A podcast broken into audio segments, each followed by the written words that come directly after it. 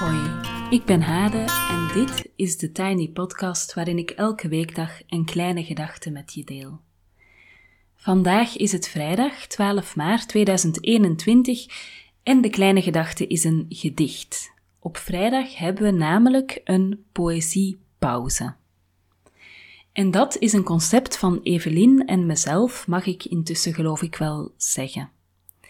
Evelien hoorde je regelmatig in de podcast en ik link heel graag haar mooie blog in de show notes. Ze is mijn partner in poetry. Ik nodig je van harte uit om even stil te vallen, even stil te zijn. Niet alleen maar wegkijken van je scherm, maar bijvoorbeeld echt even weggaan van je bureau.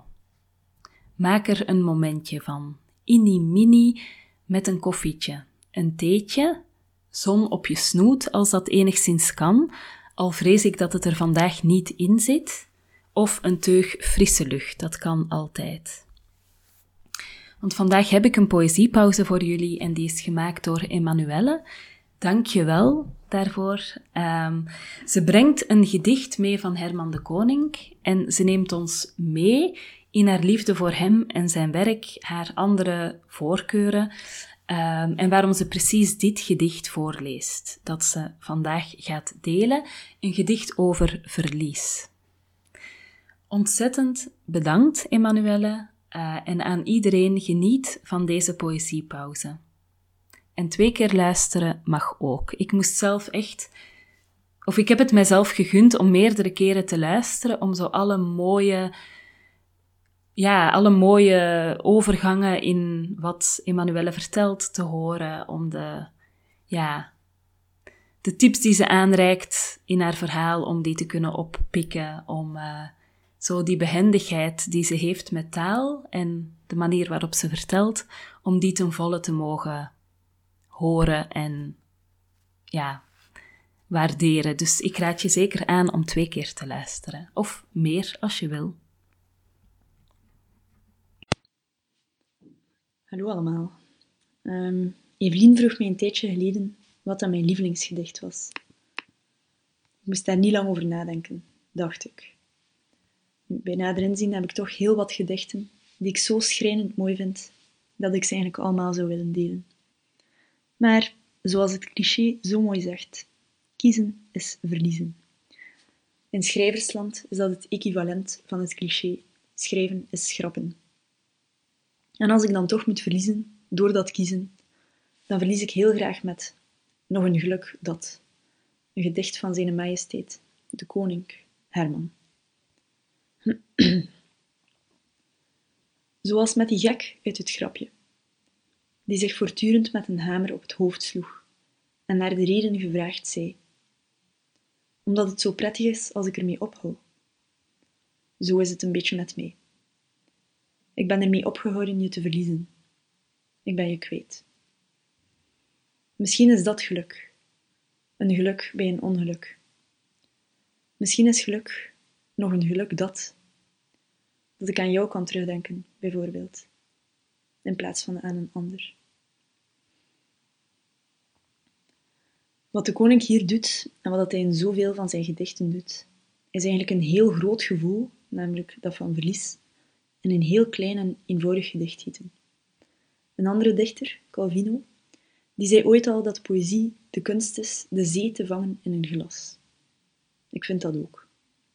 Als je aan mij vraagt wie de beste schrijvers zijn, dan ga ik u geen o zo hoog aangeschreven Harry Mulisch aanbevelen, van wie dat de geschreven zinnen zo lang zijn dat je ze niet in één adem kan uitspreken, en waarbij tirlantijnen, moeilijke woorden en arrogantie kie zijn.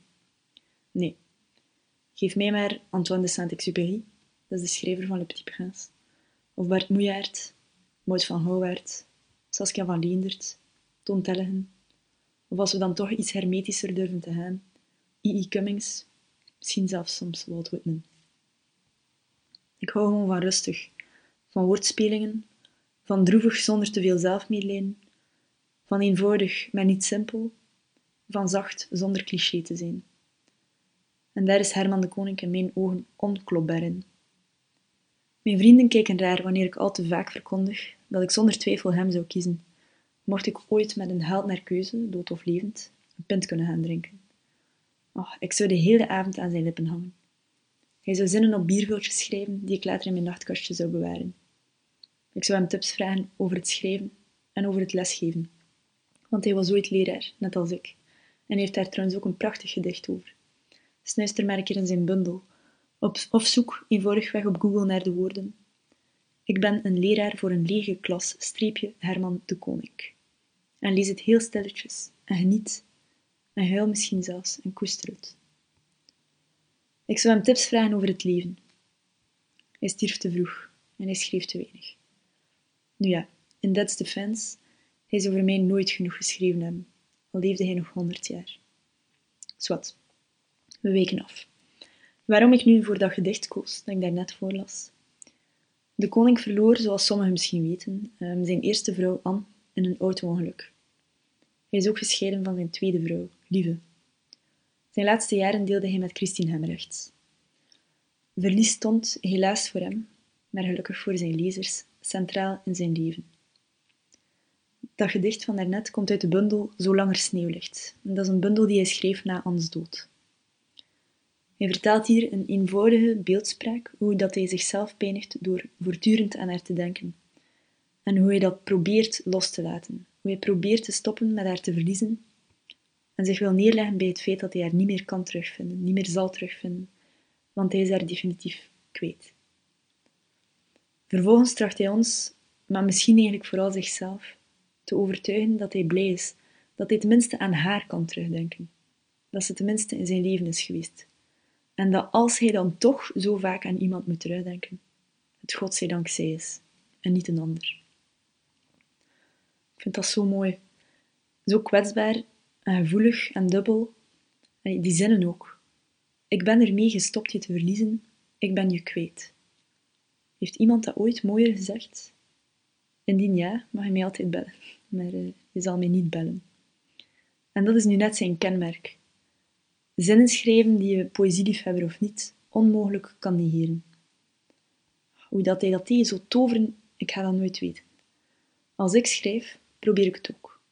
En heel soms sla ik er zelf in iets wat tot aan zijn enkels komt op mijn blad te hoogelen.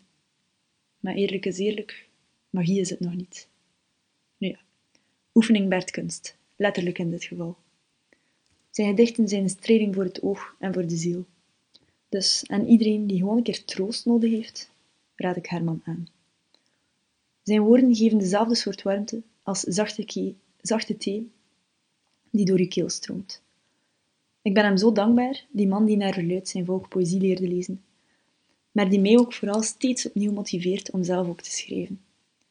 En ook de Tiny Podcast wil ik bij deze trouwens bedanken, om mij nog eens te laten memberen, mij nog eens te laten bladeren in mijn lievelingsbundels, om mij nog eens de tijd te laten nemen en te laten neerpennen wat ik werkelijk voor deze dichter voel.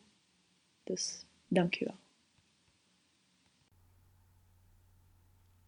Het was jullie vast wel duidelijk dat dit gedicht van Herman de Koning was en het heet Nog een geluk dat. En Emanuelle, ik hoop stiekem dat je ook een keer een eigen gedicht mee wil brengen in onze podcast. Na wat ik van je hoorde, vermoed ik dat het toch een stukje hoger komt dan die enkels van Herman. Uh, ik vind jou heel behendig en soepel met taal, dus uh, als jij er klaar voor bent, van harte welkom voor een poëziepauze met eigen werk. en bij deze wil ik ook een warme oproep doen. Uh, wil jij ook een keer een poëziepauze maken? Dat is best spannend. Uh, ik weet het, uh, maar ik zou het heel erg waarderen. En zoals Emanuelle ook zegt, het, het kan ook echt zo'n fijn moment zijn van even mijmeren en terug zoeken naar het materiaal, de boeken, de gedichten die jou bij zijn gebleven doorheen jouw jaren. Uh, dus als je daar iets van wil delen, niet enkel het gedicht, maar altijd met een verhaal erbij, mag je me mailen op thetinypodcast.gmail.com en dan spreken we even verder af. En het is vandaag vrijdag. Maandag starten we met de Silent Mornings. Elke dag een meeting van 6 tot 7. Dat is natuurlijk alleen voor diehards. Grapje. Um, ik beloof je dat je dag er echt anders gaat uitzien.